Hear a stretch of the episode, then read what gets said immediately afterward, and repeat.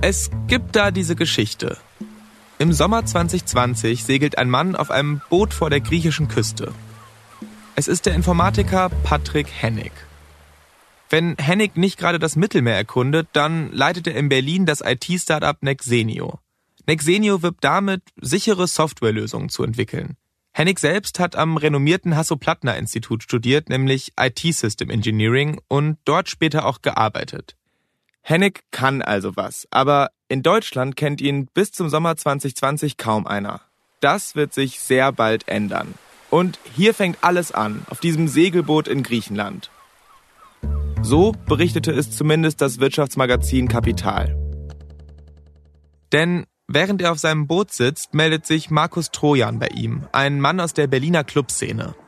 Trojan betreibt damals den Club Weekend, ganz in der Nähe des Alexanderplatzes. Von der Dachterrasse schauen die Gäste direkt auf den Fernsehturm.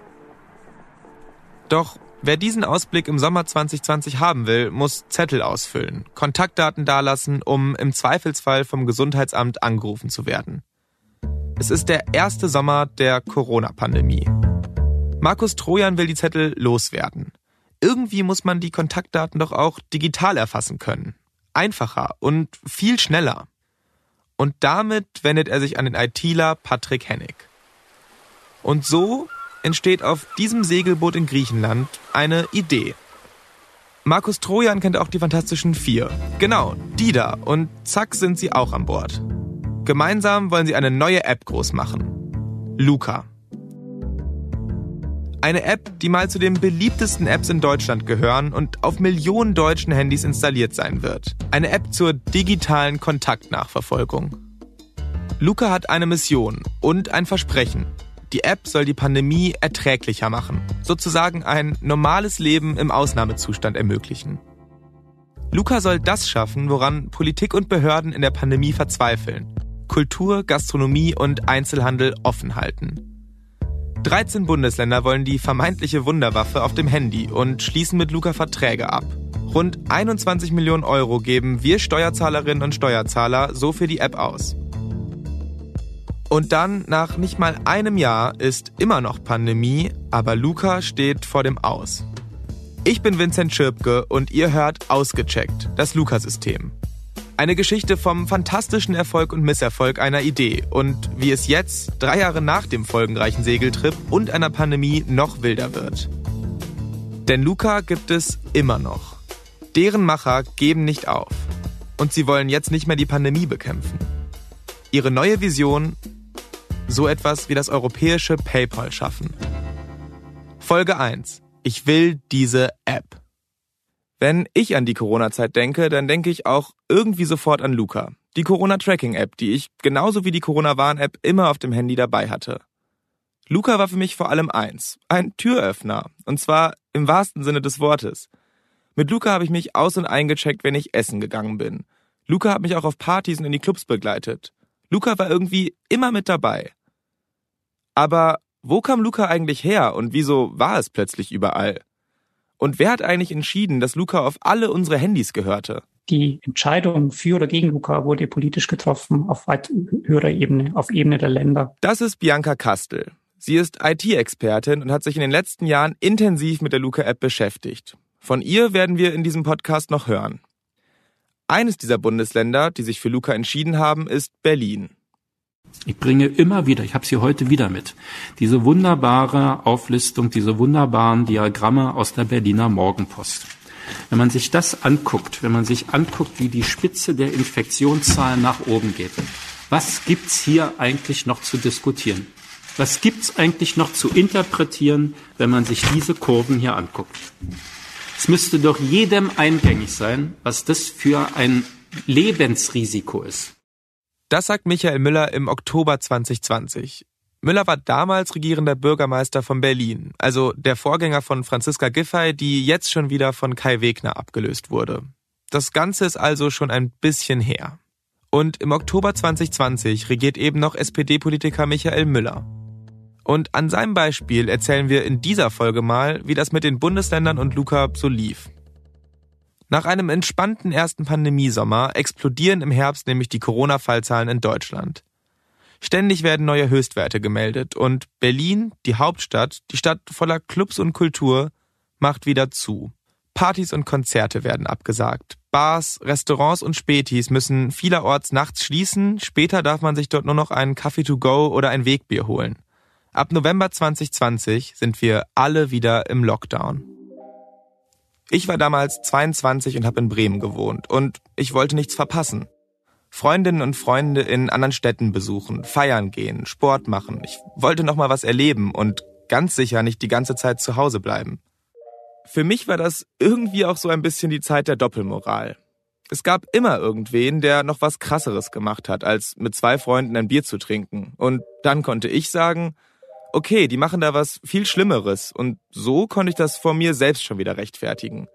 Aber viel schöner wäre es gewesen, wenn all das wieder möglich gewesen wäre, und zwar ganz legal. Wenn es ein Tool gegeben hätte, mit dem ich ohne schlechtes Gewissen hätte Freunde treffen können, in Bars oder auf Konzerte gekonnt hätte. Ich weiß noch genau, wie ich immer auf diese Ministerpräsidentenkonferenzen gewartet habe. Also, wenn die 16 Länderchefs mal wieder mit Angela Merkel zusammengekommen sind, um zu entscheiden, wie es in den nächsten paar Wochen weitergehen soll. Das war so eine Mischung aus Hoffnung, dass wir nicht wieder in den Lockdown gehen und dass die Politik trotzdem endlich handelt. Ab Oktober 2020 hat Berlin den Vorsitz der Ministerpräsidentenkonferenz und Michael Müller ist damit ihr Vorsitzender. Dieser Posten macht ihn, gerade damals, politisch zu einem der bedeutendsten Personen Deutschlands. Das bedeutet Druck. Richtig großen Druck. Ganz Deutschland schaut auf ihn und wartet darauf, was er bei seinen Pressekonferenzen verkündet. Da ist der Druck der Öffentlichkeit. Die einen fordern strengere Maßnahmen, die anderen wollen, dass die Einschränkungen aufgehoben werden. Und dann ist da noch was. Die Ministerpräsidenten versuchen sich mit den Inzidenzen zu unterbieten. Länder, in denen es schlecht läuft, werden direkt an den Pranger gestellt und ihre Maßnahmen werden hinterfragt. Länder, in denen die Infektionszahlen niedrig sind, werden gelobt. Berlin wird nicht gelobt. Aber das lässt Michael Müller nicht auf sich sitzen. Auf einer Pressekonferenz wehrt er sich gegen die zunehmende Berlin-Kritik. Und deswegen sage ich auch in aller Klarheit, dass ich es einigermaßen unerträglich finde, wie einige hier Haltungsnoten vergeben. Und ähm, diejenigen, die sich eigentlich sonst nicht für Berlin interessieren, auf einmal ganz genau wissen aber, wie die Situation in Berlin ist und was in Berlin zu tun ist. Michael Müllers größter Kritiker ist zu diesem Zeitpunkt Markus Söder. Zumindest wirkt es öffentlich so. Die Zeit titelt einmal sogar Super Söder versus Machtlos Müller. Viele meinen, der bayerische Ministerpräsident sei der Pandemiemanager in Deutschland. Seine Umfragewerte steigen in der Pandemie. Er wird in dieser Zeit als Kanzlerkandidat gehandelt und wird laut einer Spiegel-Umfrage im September 2020 für einen der wichtigsten Politiker in Deutschland gehalten. Direkt hinter Bundespräsident Frank-Walter Steinmeier und damit sogar vor Kanzlerin Angela Merkel. Michael Müller wird nicht einmal aufgeführt. Und vor allem dann, wenn es bei ihm gut läuft, scheint Markus Söder besonders gern zu kritisieren. Er nennt die Situation in Berlin sogar am Rande der nicht mehr Kontrollierbarkeit. Und da ist schon was dran. Das Infektionsgeschehen ist der Politik zu diesem Zeitpunkt weit voraus. Vor allem in den Großstädten steigen die Infektionszahlen. Michael Müller fordert die Bundesregierung deshalb bei einer Landespressekonferenz dazu auf, endlich zu handeln. Und ich erwarte auch, dass von der Bundesebene zu dem angekündigten Gespräch eingeladen wird, dass wir uns darüber verständigen können, wie wir mit der Situation in den Großstädten, in den Metropolregionen, den Ballungsräumen umgehen. Wenn die Einladung nicht schnell erfolgt, lade ich dazu ein. Michael Müller will handeln, aber er hat das Gefühl, er muss ständig auf irgendwen warten, um Entscheidungen treffen zu können. Das Kanzleramt, den Bund, andere Länderchefs. Er will keinen Alleingang. Auf einer Pressekonferenz schießt er zurück. Deswegen haben wir eben auch nicht in den vergangenen Monaten breitbeinig in jeder Talkshow gesessen und erstmal dargestellt, was man persönlich machen kann, sondern wir haben immer geguckt, was können wir als Koalition gut verabreden und gut tragen. Aber Michael Müller muss nicht nur mit der Kritik seiner Amtskollegen umgehen, auch sein Landesparlament kritisiert ihn. Am 10. Dezember wird er vor dem Berliner Abgeordnetenhaus emotional. Mir muss keiner erzählen, wie es kleinen Selbstständigen und Handwerkern geht. Auch im Gegensatz zu vielen anderen, die drüber reden, habe ich selbst erlebt und komme aus der Familie von Einzelhändlern und Handwerkern. Ich weiß, was es heißt, wenn kein Kunde kommt oder wenn die Gewerbemiete nicht zu bezahlen ist weil man nicht genug Umsatz hat. Weiß ich alles. Aber was heißt denn das jetzt dann für die Pandemiebekämpfung? Wir lassen einfach weiter alles auf? Was, was, wie, wie wollen wir das denn gegenrechnen? Wie viele Tote sind uns denn jetzt ganz konkret ein Shoppingerlebnis wert? Wie viele Tote wollen wir denn in Kauf nehmen für einen schönen Restaurantbesuch, für ein Candlelight-Dinner? Wie viele Tote für einen Kinobesuch? Ich will es konkret mal hören von denen, die das ständig kritisieren.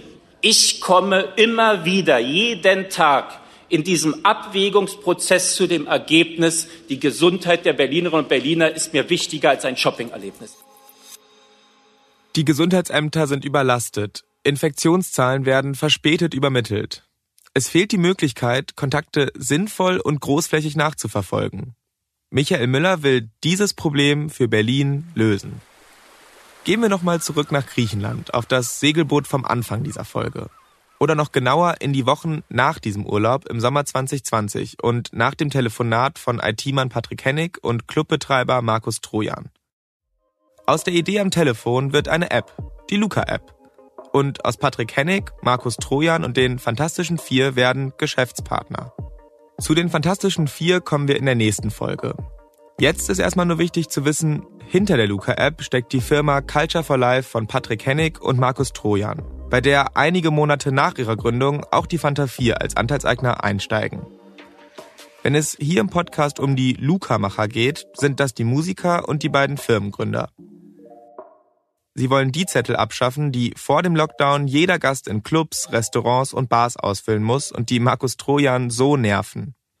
Die Zettel müssen nach einigen Wochen vernichtet werden. Sie sind nicht effizient, sie produzieren unfassbar viel Müll. Und Sie laden förmlich zu Manipulation und Missbrauch ein. In der Zeit mussten wir uns alle ständig in Listen mit wildfremden Leuten eintragen. Damals hätte ich alle möglichen Telefonnummern von Fremden einspeichern können. Und ich erinnere mich auch noch daran, wie es immer wieder durch die Medien ging, dass deswegen viele falsche Kontaktdaten angegeben haben oder sich einfach andere Namen ausgedacht haben. Man konnte in dieser Zeit ein Bußgeld dafür bekommen, wenn man auf so einem Zettel Mickey Mouse oder Donald Duck eingetragen hat. Aber ab jetzt soll das Ganze viel einfacher und sicherer ablaufen und vor allem digital. Dank Luca. Mit der App sollen die Zettel jetzt der Vergangenheit angehören. So verspricht es ein Einspieler bei Maischberger Ende November 2020.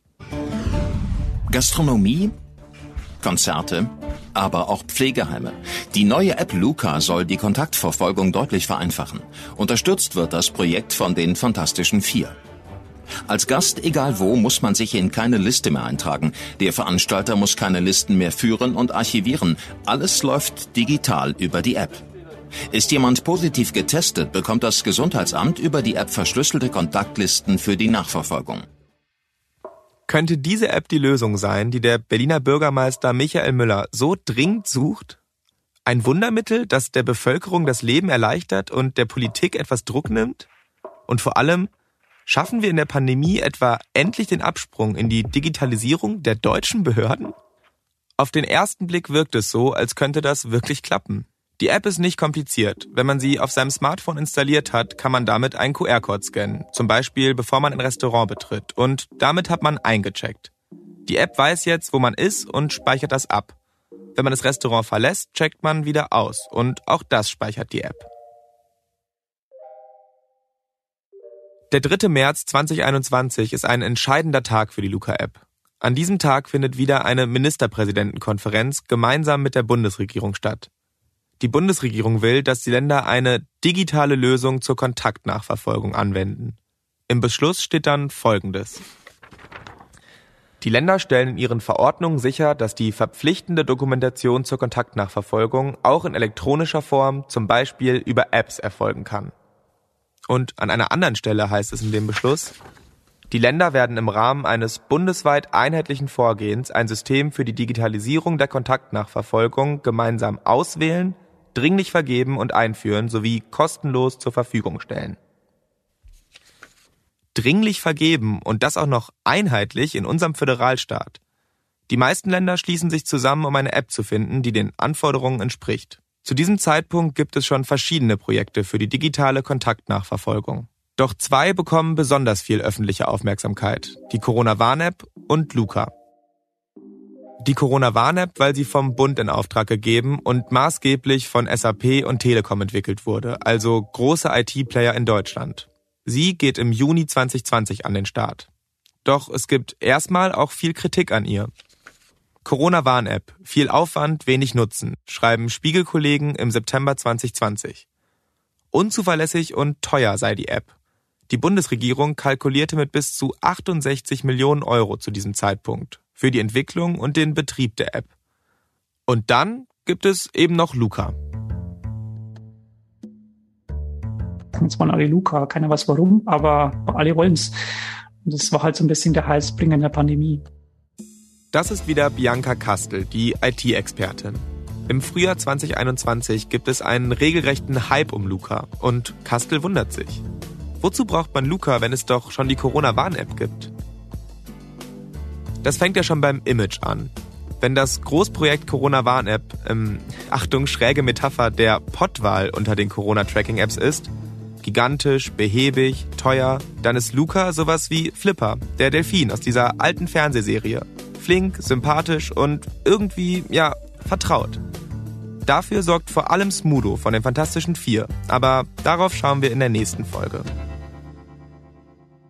So ziemlich jeder kriegt in dieser Zeit irgendwas von Luca mit und alle sind heiß auf Luca. Und die beiden Apps verfolgen unterschiedliche Ansätze, wie sie wirken und wie sie unsere sensiblen Gesundheitsdaten speichern, nämlich zentral und dezentral. Ganz einfach runtergebrochen bedeutet zentrale Kontaktnachverfolgung, dass die Daten, also die Kontaktdaten, die Informationen darüber, wer wen wann wo getroffen hat, zentral auf einem zentralen Server gespeichert werden. Dezentral bedeutet, sie liegen nur auf den Handys.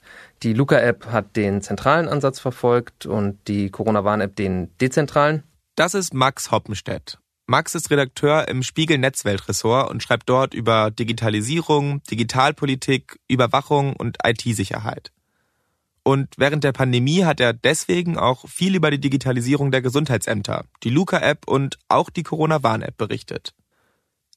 Luca hat also den Ansatz der zentralen Datenspeicherung verfolgt. Das hat den folgenden Vorteil, sagt Max. Die Gesundheitsämter können auf diese Daten zugreifen, um damit gezielt Infektionsketten und Infektionsherde zu verfolgen.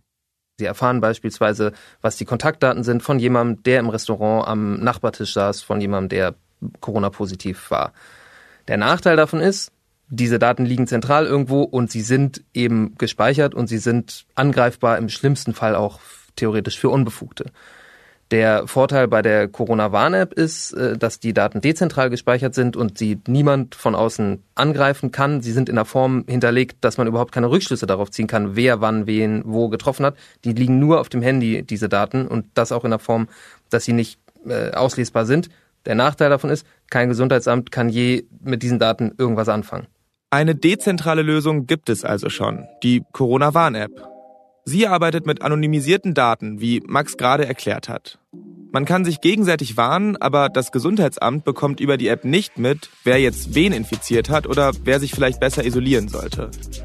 Die Bundesländer wollen die Infektionsketten nachverfolgen und deswegen auch noch eine zentrale Speicherung.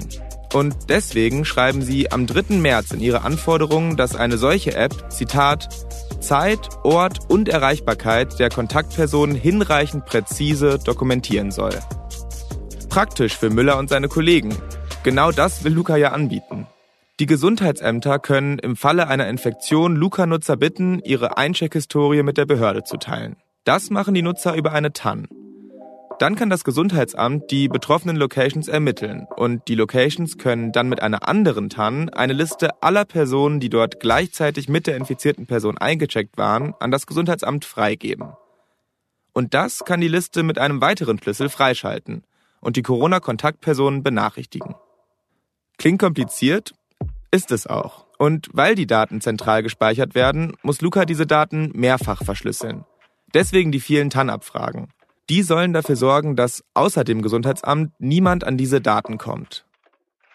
Damit das alles läuft, müssen Nutzer richtig ein- und auschecken, die Locations ihre Tanz parat haben und das Gesundheitsamt die Daten auswerten können. Das war jetzt ziemlich technisch, wird aber nochmal wichtig werden in der ganzen Luca-Geschichte. Für den Moment merken wir uns eins. Luca bietet an, was die Bundesländer wollen. nämlich personenbezogene Daten. Ort, Zeit, Infektion, zentral gespeichert mit einer Schnittstelle zu den Gesundheitsämtern. Als dann die Verhandlungen mit den App-Anbietern starten, ist Luca ganz vorne mit dabei. Los geht's in Mecklenburg-Vorpommern. Nur fünf Tage nachdem der Bund eine digitale Lösung der Länder fordert, sind die Verträge in Mecklenburg-Vorpommern unterschrieben. Ein Vertrauensvorschuss für die Luca-App. Ministerpräsidentin Manuela Schwesig erklärt in einer Konferenz zur Einführung der App, dass sie nicht mehr warten will.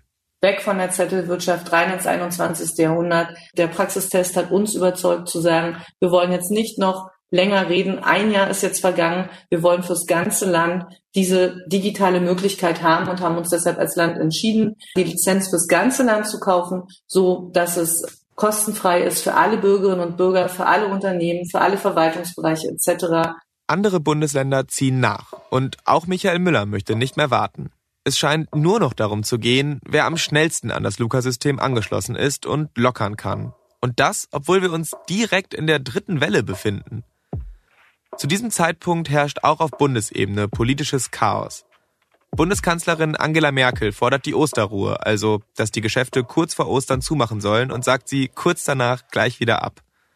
Am Unmut der Bevölkerung und der Wirtschaft wird eins aber ganz klar. Die Menschen können und wollen nicht mehr warten. Mir ging es so, ich wollte endlich mal wieder was erleben, alle meine Freunde mal wieder sehen, was essen gehen. Und jetzt gab es da so ein Tool, Luca, das uns genau das möglich machen sollte und trotzdem wollte die Bundeskanzlerin wieder schließen? Michael Müller drängt immer mehr auf die Luca-App. In einer Pressekonferenz findet er deutliche Worte. Ich will jetzt auch endlich diese Luca-App haben. Und dann haben wir vielleicht die Möglichkeit für die Außengastronomie, wo wir weniger Risiken haben, mit zusätzlichen Maßnahmen dann auch den nächsten Schritt zu gehen. Mit der Öffnung der Außengastronomie kann er einerseits der Gastronomie helfen und er kann andererseits den Bürgern ein paar Freiheiten zurückgeben. Was ihm dafür noch fehlt? Die Luca-App. Das betont er nochmal, als er im März bei Maybrit Illner sitzt. Bei der Luca-App sage ich auch ganz klar, ich mache es auch alleine. Ich mhm. warte da jetzt nicht mehr. Wir können nicht immer auf den langsamsten warten, sondern es muss jetzt vorangehen. Dann ist es richtig, das in einer MPK zu diskutieren, richtig mhm. zu sehen, dass man möglichst lange beieinander bleibt. Dafür werbe ich immer. Ja. Aber es muss dann auch einen Entscheidungsspielraum geben und den will ich mir bei der App und auch bei der Priorisierung in den nächsten Schritten und bei dem Einbeziehen der Hausärzte, den will ich mir auch erkämpfen in dieser Ministerpräsidentenkonferenz. Oder es aber alleine machen, weil Sie die diese Türöffner den Berlinern ermöglichen? Ich glaube nicht, dass ich alleine sein werde. Ob alle mitmachen, das weiß ich nicht. Aber es gibt einige, die sagen, wir müssen da jetzt mehr Dampf reinkriegen. Und dann macht er es doch allein. Oder genauer, einen Tag vor der Ausstrahlung der Sendung hat der Berliner Senat einen ersten Vertragsentwurf von Culture for Life erhalten. Und wenige Tage später, am 22. März 2021, unterschreibt Berlin den Vertrag. Knapp 1,2 Millionen Euro gibt das Bundesland für die Luca-Jahreslizenz aus, natürlich aus Steuergeldern. Bei Bericht aus Berlin erklärt er in der ARD seine Entscheidung damit, dass er jetzt einfach wirklich schnell eine Lösung braucht und nicht die Zeit hat, sich Luca bis ins letzte Detail anzuschauen. Ich habe die jetzt bestellt. Ich will die jetzt implementieren und anbieten. Und äh, ich habe die Verträge dafür unterschrieben. Und ähm, ohne dass ich äh, Smudo kennengelernt habe oder mich mit technischen Details auskenne, aber ich habe gelernt, dass wir so eine Kontaktnachverfolgungsmöglichkeit brauchen und dass es mit dieser und anderen Apps gute Möglichkeiten gibt, dass man wieder schneller absichern kann, schneller einen Service bieten kann für diejenigen, die etwas erleben wollen und die Absicherung über die Kontaktnachverfolgung. Und wenn es diese dieses Instrument gibt, will ich nicht mehr monatelang darüber diskutieren. Und deswegen habe ich das jetzt bestellt für Berlin. Michael Müller hat sein Ziel erreicht. Ein paar Tage später, am 25. März, sitzt Michael Müller wieder bei Maybrit Illner. Er wirkt angespannt und erklärt seinen Alleingang mit dem Zeitdruck. Ausschreibungskriterien, Veröffentlichung, Parlamentsbeteiligung und, und, und. Und wenn man sich nicht irgendwann als Bürgermeister darüber hinwegsetzt, dauert es ewig. Und genau das hat Michael Müller getan. Der Berliner Senat hat die Entscheidung für die App allein getroffen, ohne das Berliner Abgeordnetenhaus, ohne das Parlament vorher zu informieren. Das kritisiert zumindest ein Abgeordneter der Linken im Frühling 2021. Der Alleingang hatte aber möglicherweise einen Vorteil. So mussten sich Müller und der Senat nicht so genau mit den Nachteilen der Luca-App auseinandersetzen. Am 19. April 2021, also ein Monat nachdem die Verträge für Berlin unterzeichnet sind, tagt der Ausschuss für Kommunikationstechnologie und Datenschutz des Berliner Abgeordnetenhaus. Aus dem Wortprotokoll der Sitzung geht hervor, dass die Stimmung gegenüber Luca gemischt ist. Vor allem steht die Frage im Raum, ob die Luca-App den Gesundheitsämtern wirklich etwas nützt. Doch das bleibt erstmal offen. Dafür ist es wohl einfach zu früh. Im Ausschuss ist außerdem die Rede von datenschutzrechtlichen Problemen, möglichem Missbrauch der App, möglicher Monopolbildung, fehlenden Marktanalysen und ob die App nochmal weiterentwickelt wird. Also eine bunte Mischung an kritischen Themen. In dieser Ausschusssitzung ist auch Maja Smolczyk mit dabei. Sie ist Berliner Datenschutzbeauftragte. Ihr Team soll die Luca-App datenschutzrechtlich überprüfen, im Auftrag des Landes Berlin und im Auftrag des Bundes. Smolczyk sagt, sie haben einige datenschutzrechtliche Probleme bei Luca festgestellt. Die sind wohl entstanden, weil das Produkt so schnell auf den Markt gebracht wurde und deswegen nicht erkannt oder berücksichtigt wurden. Trotzdem scheint Maja Smolczyk der Luca-App gegenüber erstmal positiv eingestellt zu sein. Vor allem hebt sie immer wieder die gute Zusammenarbeit mit den Machern von Luca hervor und deren Einsatz, die App zu verbessern. Wie Luca mit Kritik umgeht und die App weiterentwickelt, Darauf schauen wir noch genauer in einer anderen Folge. Die Datenschutzbeauftragte Maja Smolczyk spricht dann aber noch von anderen Dingen, zum Beispiel der Möglichkeit, die Daten zu manipulieren. Aber das war doch eigentlich genau einer der Gründe, die für Luca gesprochen haben, oder? Also, dass man keine falschen Angaben wie auf irgendwelchen Zetteln machen kann. Und Smolczyk befürchtet, Gesundheitsdaten und Bewegungsprofile, die Luca speichert, könnten durch Unberechtigte abgefangen werden. Was da dran ist, schauen wir uns in Folge 3 an. Und dann geht es noch um die Datenschutzfolgenabschätzung. Unternehmen sind nämlich gesetzlich dazu verpflichtet, eine schriftliche Einschätzung dazu zu liefern, welche Auswirkungen ihre Technologie auf die Rechte und Freiheiten von Personen haben kann. Gerade wenn sie so großflächig eingesetzt wird wie Luca. Also ein wirklich wichtiger Prozess zum Schutz sensibler Daten. Die Luca-Macher mussten diese Prognose an die Datenschutzbeauftragten der Länder schicken, damit die das mögliche Risiko analysieren und überprüfen können. Aber genau das hat für die Luca-App zu diesem Zeitpunkt noch nicht stattgefunden. Laut Smolczyk haben die Berliner Verantwortlichen die entsprechenden Dokumente, Zitat, gerade erst bekommen. Eine umfassende Einschätzung der Verantwortlichen in Berlin zu Luca kann es also noch gar nicht geben. Das heißt, Michael Müller hat für Berlin ein System gekauft und weitläufig eingeführt, von dem man dann noch gar nicht genau weiß, was es für die Nutzer bedeutet. Er sagt uns dazu im Sommer 2022 am Telefon.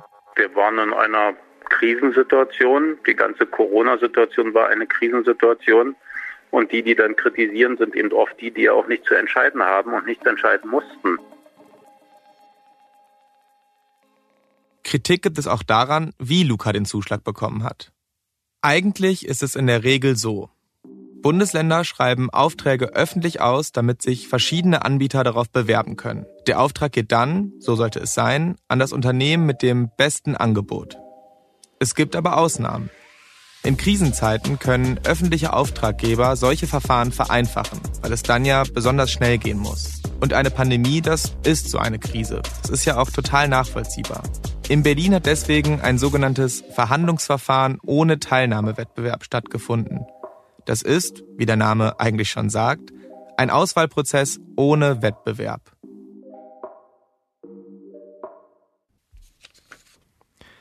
Der Vergabesenat des Oberlandesgerichts hat heute auf Antrag einer deutschen Softwarefirma entschieden, dass der am 8. März 2021 zwischen dem Land Mecklenburg-Vorpommern und der Firma Culture for Life geschlossene Vertrag über die Beschaffung der sogenannten Luca-App unwirksam sei. In der Direktvergabe liege ein Wettbewerbsverstoß, der die Unwirksamkeit des Vertrages zur Folge habe. So fängt die Pressemitteilung des Oberlandesgerichts Rostock vom 11. November an. Mecklenburg-Vorpommern hatte die App ja als erstes eingeführt und den Auftrag direkt an die Firma Hinterluca, Culture for Life, vergeben, ohne öffentliche Ausschreibung. Denn, so argumentierte die Landesregierung damals, man habe recherchiert, es gebe keine gleichwertige Konkurrenz zu Luca. Das Oberlandesgericht Rostock entscheidet aber jetzt, so hätte das nicht laufen dürfen. Mecklenburg-Vorpommern hätte ein anderes Angebot auf jeden Fall in den Auswahlprozess einbeziehen müssen. Es hatte nämlich noch ein vergleichbares Angebot gegeben. Das hatten die Zuständigen nur einfach übersehen.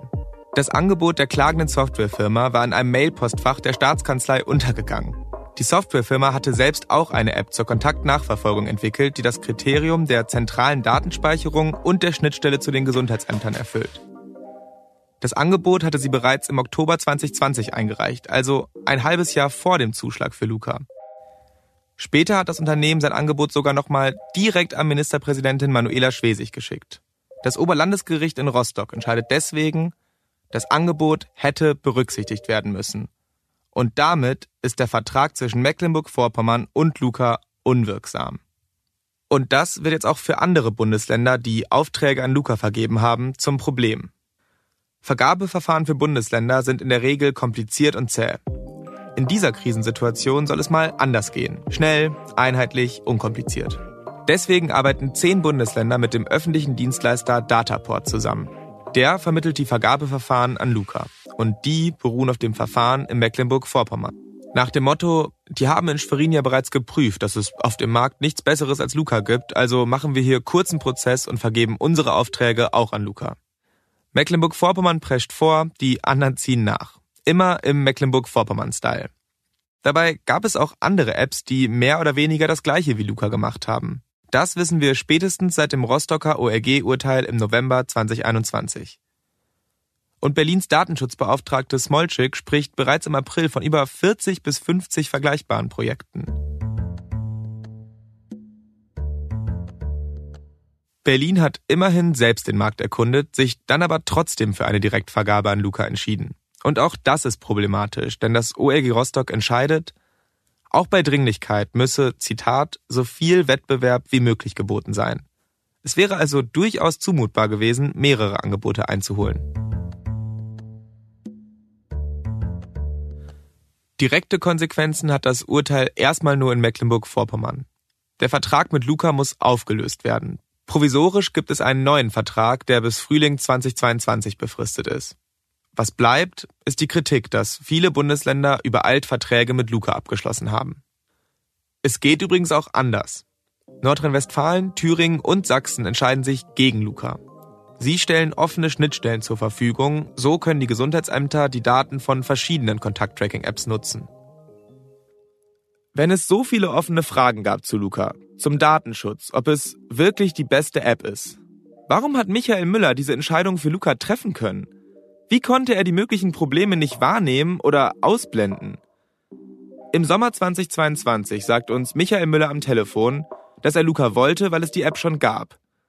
Es war nicht nur bloß ein Konzept, sondern erste Gesundheitsämter nutzten die App zu dem Zeitpunkt ja schon. Die Luca-App stand relativ schnell zur Verfügung und wie gesagt wurde dann offensichtlich ja auch schon relativ schnell eingesetzt von einigen, sodass die Geschwindigkeit vor allen Dingen auch eine Rolle gespielt hat. Wie die Bundesländer Luca hinterhergejagt haben, ist ein Lehrstück dafür, was in Deutschland schiefläuft mit der Digitalisierung. Das sagt mein Kollege Max Hoppenstedt aus der Spiegelnetzwelt, den ihr gerade schon gehört habt.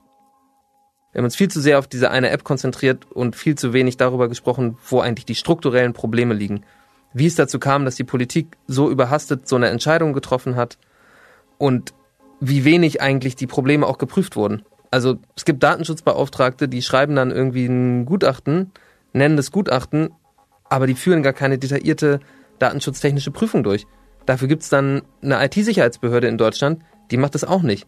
Aber es wäre doch die Aufgabe eines digital kompetenten Staates, einer digital kompetenten Verwaltung, selbst einzuschätzen, Gibt es jetzt hier Datenschutzprobleme oder nicht? Gibt es jetzt hier IT-Sicherheitsprobleme oder nicht? Das ist nicht geschehen und ich sehe auch nicht, wie die Strukturen geschaffen wird, dass das beim nächsten Mal, wenn wir mal wieder in so eine Situation kämen, dann besser passiert. Und das ist das eigentlich Verheerende an dieser Geschichte. Das ist die strukturelle Ebene. Und dann gibt es noch die persönliche Ebene, die politisches Handeln ja auch beeinflusst. Man ist bis zum letzten Amtstag in der Verantwortung und in der Pflicht, ähm, alles bestmöglich umzusetzen. Und unterm Strich waren wir über fast alle Phasen der Pandemiebekämpfung ähm, besser als manch anderes Bundesland. Und ähm, das war ein, ein Ziel natürlich auch, möglichst gut durch diese Zeit zu kommen. Und da ist auch vieles geglückt. So zieht Michael Müller in unserem Gespräch Bilanz zu seinem Pandemiemanagement als regierender Berliner Bürgermeister. Im September 2021, also ein halbes Jahr nachdem die Verträge für die Luca-App unterzeichnet wurden, finden nicht nur die Bundestagswahlen statt, sondern Berlin wählt auch eine neue Landesregierung. Michael Müller kandidiert nicht mehr für den Posten des regierenden Bürgermeisters. Das war schon ein knappes Jahr vorher klar. Wollte er also vielleicht die letzten Monate seiner Amtszeit nutzen, um sein Image zu retten? Heute steht Müller zwar nicht mehr so im Rampenlicht wie früher, aber er sitzt für die SPD im Bundestag und das sogar via Direktmandat. Der Ex-Bürgermeister konnte sich gegen den CDU-Kandidaten durchsetzen, der zuvor lange den Wahlkreis gehalten hatte. Vielleicht hat es mit dem Imagewandel bei Müller also doch geklappt? Vom Machtlos Müller zum Machtwas Müller? Was also gut für Michael Müllers Karriere war, war möglicherweise nicht so gut für uns Steuerzahler. Es bleibt der Eindruck, dass öffentliche Mittel übereilt vergeben und unnötige Vorauszahlungen geleistet wurden zu Lasten der Steuerzahler. Das sagt der Bund der Steuerzahler 2021. Er kritisiert, dass die Bundesländer, die mit Luca in diesem Jahr Verträge unterschrieben haben, gleich für ein ganzes Jahr im Voraus gezahlt haben. Also eine Art Pauschale, statt erstmal abzuwarten und zu schauen, wie gut die App in der Praxis funktioniert, wie viel sie genutzt wird und wie lange man sie überhaupt noch braucht und ohne finanziellen Anreiz für die Luca-Macher, die App besser zu machen, falls Probleme auftauchen. Und das ist noch nicht alles. Dazu nochmal die IT-Expertin Bianca Kastel. Noch viel bemerkenswerter neben dieser Direktvergabe ist allerdings die Tatsache, dass in dieser Direktvergabe in den Verträgen nachher festgelegt war, dass das kommerzielle Weiternutzungsrecht des Anbieters unberührt bleibt. Und das ist schon bemerkenswert, dass du als Verwaltung, Politik, was auch immer, Länder eine App kaufst, dass du dem Hersteller die Infrastruktur bezahlst, die Kosten, dass er dann wahrscheinlich zumindest bei einem kleinen Plus rauskommt, dass am Ende die Infrastruktur wieder beim Hersteller liegt und der damit Geld macht. Mit Steuerhilfe. Ein Startup-Funding durch Steuergeld. Das heißt, die Luca-Macher haben verhandelt, dass sie ihre App beliebig weiterentwickeln dürfen, wenn es die Kontaktnachverfolgung mal nicht mehr braucht. Ich glaube, bei Luca war dann schon früh auch erkennbar, dass es da so eine Zweiteilung gab. Es gab zwar schon so diesen Marketing-Aspekt von, hey, das ist ein Tool gegen die Pandemie und das ist doch ganz cool.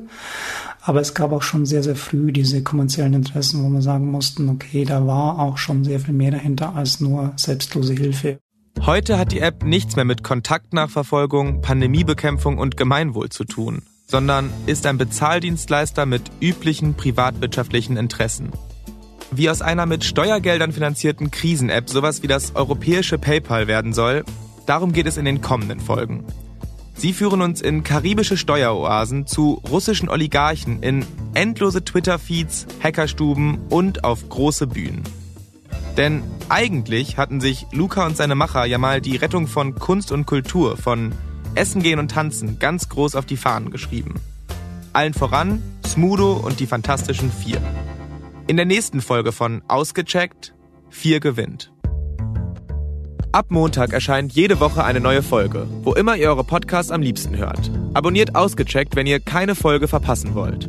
Mit Spiegel Plus könnt ihr den Podcast schon jetzt komplett hören. Loggt euch auf spiegel.de ein oder holt euch ein Spiegel Plus Probeabo für nur 1 Euro für die ersten vier Wochen. Mehr erfahrt ihr unter spiegel.de slash ausgecheckt. Ausgecheckt, das Luca-System ist ein Spiegel Original Podcast. Basierend auf einem Projekt der Klasse 60a der Deutschen Journalistenschule. Host Vincent Schirpke. Autorinnen Jelena Berner und Kiana Lentsch. Recherche Max Hoppenstedt. Fact-Checking Gerrit von Nordheim und Thomas Riedel.